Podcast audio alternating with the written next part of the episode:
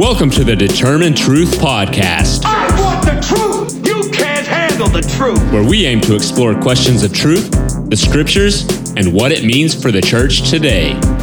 Here's your host, Rob Dalrymple. We want to welcome to our show today uh, Dr. Jace Broadhurst. Uh, Jace has an MDiv uh, and a PhD from Westminster Seminary in hermeneutics. He's an Old Testament scholar and he's a pastor at Poolesville Baptist Church in Maryland. Hey, Rob, thanks for having me. Jace, let's talk a little bit about uh, ministry and being a pastor and, and, and church life and uh, what's going on uh, and, and there. What are some of your biggest joys uh, that you experience in ministry and being a pastor? Oh, um, I love I love the, the the challenge of pastoring. I love preaching. I love teaching. So those are the jobs that come with it. But I also love people. So, which is interesting because I didn't want to be a pastor because it involved people.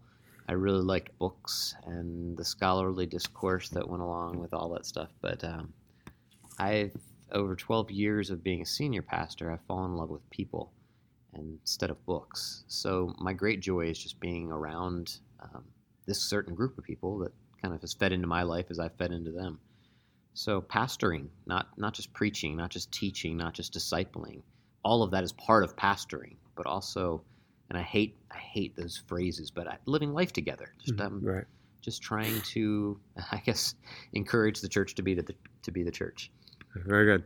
Uh, what are some of the biggest challenges that you find of being a pastor, both uh, you know personally as well as uh, you know uh, as far as the community is concerned? So those people that I um, that I love a Yeah. lot, uh, they're the biggest challenge too, because sometimes they're as big a pain as I am. Um, you know, they they struggle with stuff.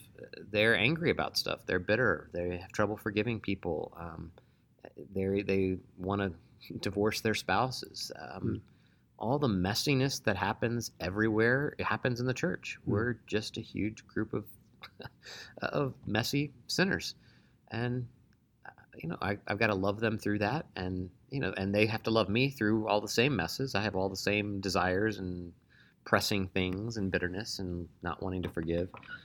So yeah, it's the people that are the that are the problem with pastoring, obviously. Right. Uh, of course, there's also busyness, there's schedule, there's so many expectations. I don't like all that. Um, you know, just trying to prepare a sermon takes far longer than people can imagine Right. that it does. Uh, and then trying to prepare teaching lessons on top of that, and then doing counseling, and then vis- you know, casting vision and trying to see your family sometimes, and you know, at least care about everybody's individual ministries. I'm a solo pastor, so I'm kind of doing it all Right. uh, and everybody wants you to care about what they're doing, and then visiting people in the hospital, and that needs to happen, or marrying, Mhm. or burying, or it's it's uh it's a busy, and I think probably the biggest thing is the loneliness of being a pastor. Right. Right. What do you mean by that? Uh, so, you know, you take a lot of weight, just the the burdens of life, everybody's burdens, but you don't share them with other people, Right. and you know you have a lot of things you're thinking about too and, and you're as big a mess as they are but you don't you want to be transparent. You want to show people that you're a mess but you also want to be somebody that they can Mhm. look to. And that's a struggle. Those are those are things that that don't balance each other out very easily that trying to find that that that in between thing So, so what are some things that you do in your own uh, personal life then, as far as the church is concerned, in terms of drawing boundaries uh, to make sure that you protect yourself and your family and, and your, your personal spiritual growth, as well as, you know, letting the church know, hey, look, this is the boundary, and, and, and here, here we go. Yeah, I think one of the biggest things I've done there is um, create elders around me, Mhm. and they they kind of encourage me to have those boundaries. So if you have the right elders around you, they will not actually ask you to do more stuff. They Mhm. will remind you of your need for rest. And I've got good elders, so um, the people that are around me encourage me. Okay, we're, you're doing too much. We don't need to do this. We don't. I know you've got this big vision for everything happening. We don't have to do all these things. You just you want to jump in and do it. We can't. We can't do everything that you want to do um, it'll take you know your family won't see you anymore so i think that's the biggest thing the biggest boundary marker that i put there and of course you know having a family that that's asking me for things um, so i have a schedule i I keep a Mhm. schedule and i have a calendar and i try to keep to it if five o'clock comes generally i go home Okay. if there's a meeting and it takes me till 5.30 or 6 o'clock or there's an evening meeting then i try to balance that with time away in another place Okay. um, my children are all in school every day, so taking two days off as I'm supposed to do is kind of I, there's no reason to do that. Right. So I'd rather be you know sometimes I'll do that. I'll just get off and just read. But reading is part of my job Exactly. too. Right. so, right. so I'm like okay, well I'll take some time off and just pray. Well that's part of my job too. I get paid to pray. Yeah. so Exactly. Right. uh, all the things that are spiritual disciplines I get paid to do Right. because I'm, I'm modeling those things. So which is also a big problem actually. Let's talk a little bit about being a scholar. You know, one of the things about being a scholar is you, you have this knowledge, this depth of understanding in in terms of the scriptures, and you want to pass that on. But then you come to the congregation, the church, and you're like, okay, so how do I how do I balance my, my desire, my passion for giving you the depth and richness of the scriptures with the fact that where you're at? Yeah, so that's uh, so that goes back to the other question, loneliness. I said that's one of the, uh, the struggles of being a pastor is you have all the stuff that you want to say. I think Emily Dickinson said, "Tell the truth, but tell it slant. Su- success in circuit lies." Uh, I can't remember the rest of it, but that that's enough right there. Like we want to tell the truth. We have all this truth that we want to get out there, but we have to tell it carefully. Hmm. We have to bring people along slowly. If you tell them the full truth, um, you won't be preaching anymore. They'll, uh, you know, they have this view of who God is and this view of Scripture that might not be fully accurate. And so you just want to slowly introduce them to these other things. And that, that works fine because you can show it to them in the Bible. Like, it's not some weird extra stuff. It's just, see how the Bible says this? And no, we've never seen that before. Okay, well, there it is. Like, I'm not teaching some weird thing. They just haven't read it yet. They haven't seen it yet. They haven't thought about it with any kind of depth. Most people aren't, you know, upset when you get to that spot. Well, sometimes they are. But if you take it, take them through it slowly and just show them what it is that you've seen over the years, it, it usually works. The problem is that we, we want people to jump on board quickly. Right. Right. Right. So it was like, look, look at this. Isn't this exciting? This this changes our whole way of doing everything, right? And they're just like, no, well, you know, the Bible says it. This is it for me. Or does that flood narrative present something else to us that he's trying to get across? Then you don't have to ask the question: Was there a flood? Was there not a flood? Was there an Adam? Was there not an Adam? Was there a Job? Was there a Jonah? You just have to ask: What is the text trying to get you to think about? What are you Mhm. trying to do? And everybody recognizes that. Right. Like we, we all want to know what the Bible's trying to do. So I feel like we went way deeper than you were trying to get from a pastor's answer. So that was my scholarly world. So, Jace, you talked a little bit earlier about how you know uh, ministry can be lonely, and the pastor and, and the pastor's world can be this lonely world because we can't really go deep with our congregation and showing all of our vulnerabilities as much as we want to be transparent with them. And you've experienced some some some deep tragedy in your own personal life, and tell us a little bit about that story and, and what happened there, um, and then how that uh, how you handled that as a church, and, and how the church handled it as well. Yeah, so almost to the day, um, as of Monday, it'll be three years ago, I lost my wife. She um, died of breast cancer. She was 42, I think. Um, so this was a few years ago, which is way young. Uh, I guess it's always too young to lose your wife. Yeah. Um, so the last three years have been hell. I've definitely doubted the Bible's, uh, my understanding of the Bible in several Mm. places. That that God will give us a, a peace that passes understanding. I, I mean, I read the verse and um, it, he didn't. Hmm. So is do, do I just assume from that verse that I must not be a good Christian, um, Or that God's not real. or that God's not That's real? right. Yeah, those were not questions that I really struggled with because I knew both of those things. Like I knew that I was being faithful.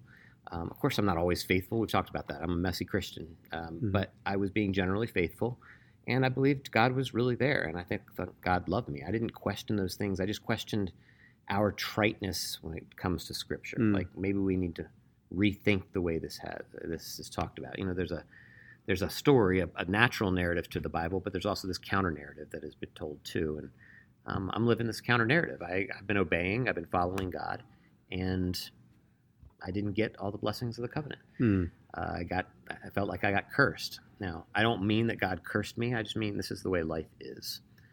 Um, and I think He's making all things new and making things well, but that is hard to believe when when you're going through this.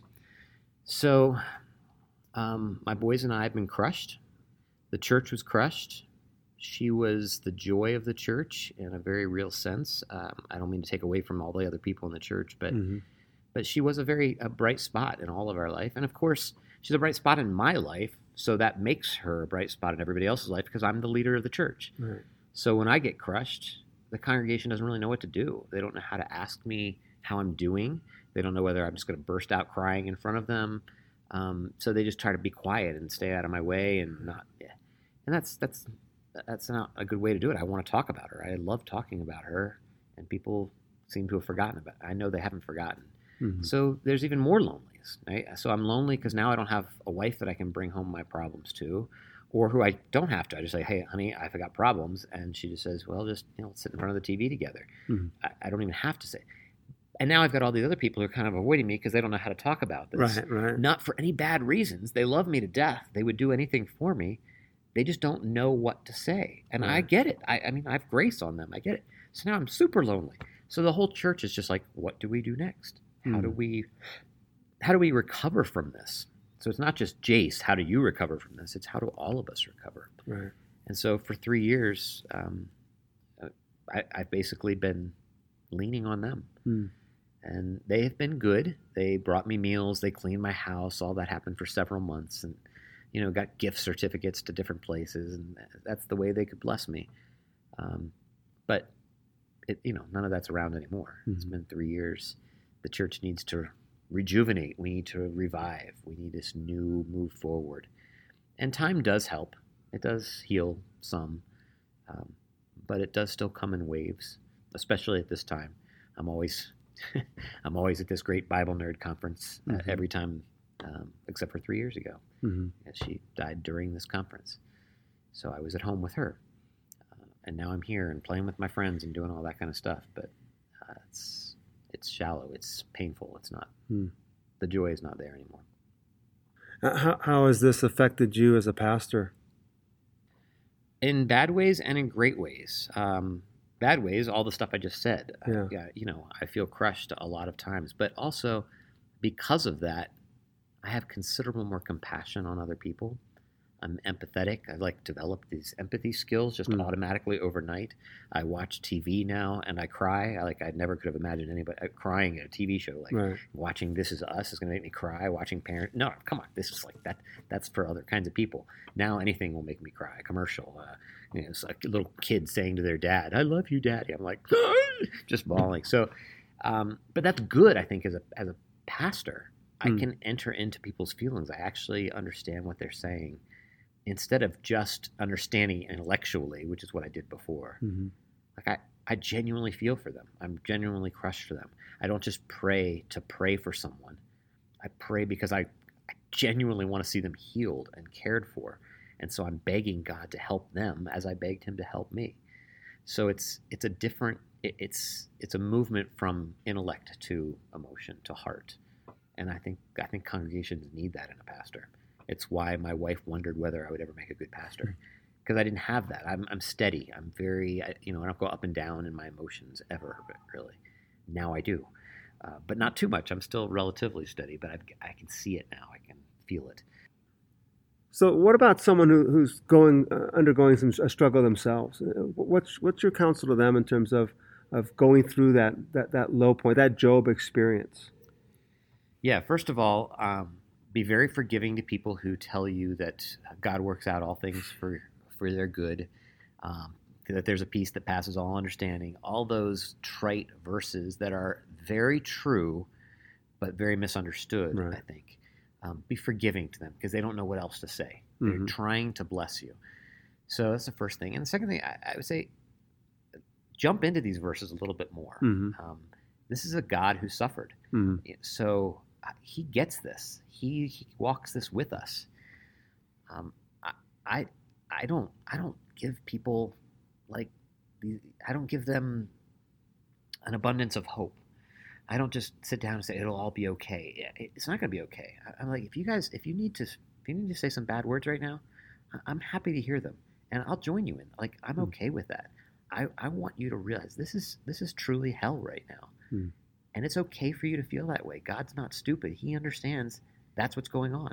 That's what he's working to restore, but you're not there yet. And you might not get there for years. So I let them walk in that. It's okay.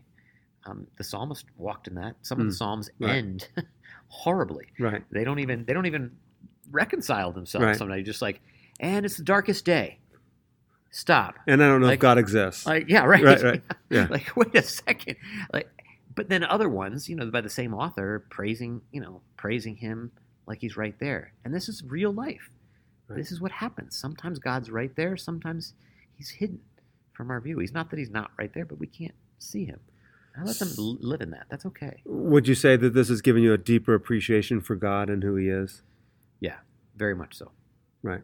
Yeah. Very well. Uh, what are some things you see in, in, in the Western culture now that's making it more difficult for us to do church? Okay, yes. So I'll, I can name a couple off the top of my head, and I'm sure as I'm rambling on about those, there'll be more. Um, busyness Right. is probably one of our biggest curses. Uh, it's a great blessing that we have. we there's always something to do. We're never Right. bored. Uh, interestingly, my kids are always bored, even though there's always something to do. But I think, I think, at least in my particular world, people aren't coming home till 7:30 or 8 o'clock at Right. night. Kids are going to bed at 10 o'clock. They get an hour and a half with them, including fixing dinner. Uh, they don't have time for church.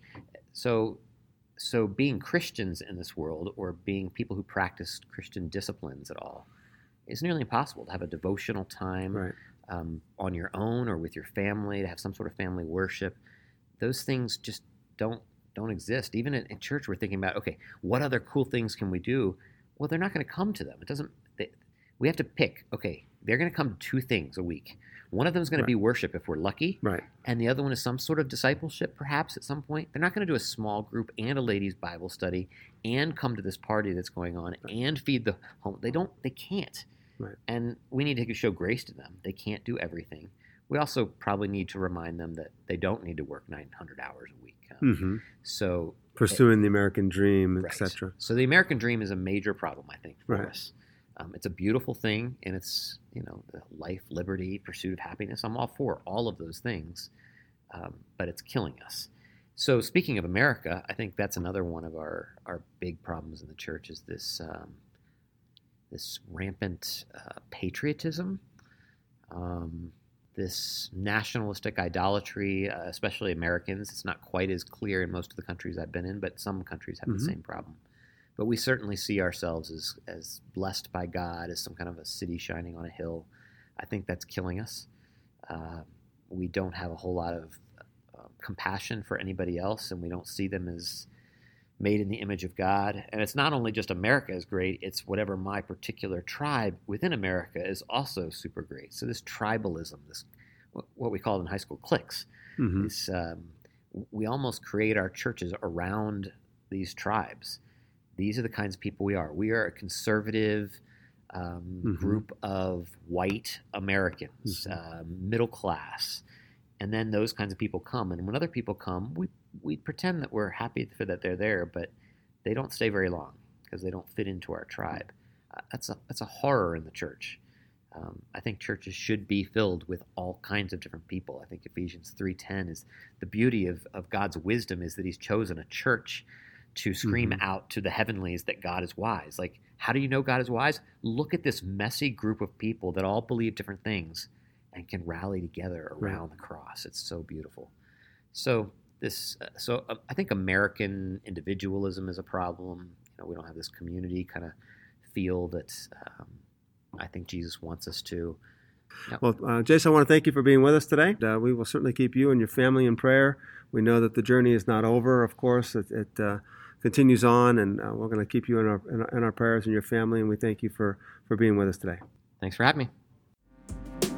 Thank you for listening to today's podcast. If you would like more information on the Determine Truth podcast, you can find us on iTunes. You can follow Rob's blog at determinetruth.com or purchase his books on amazon.com. See you next time.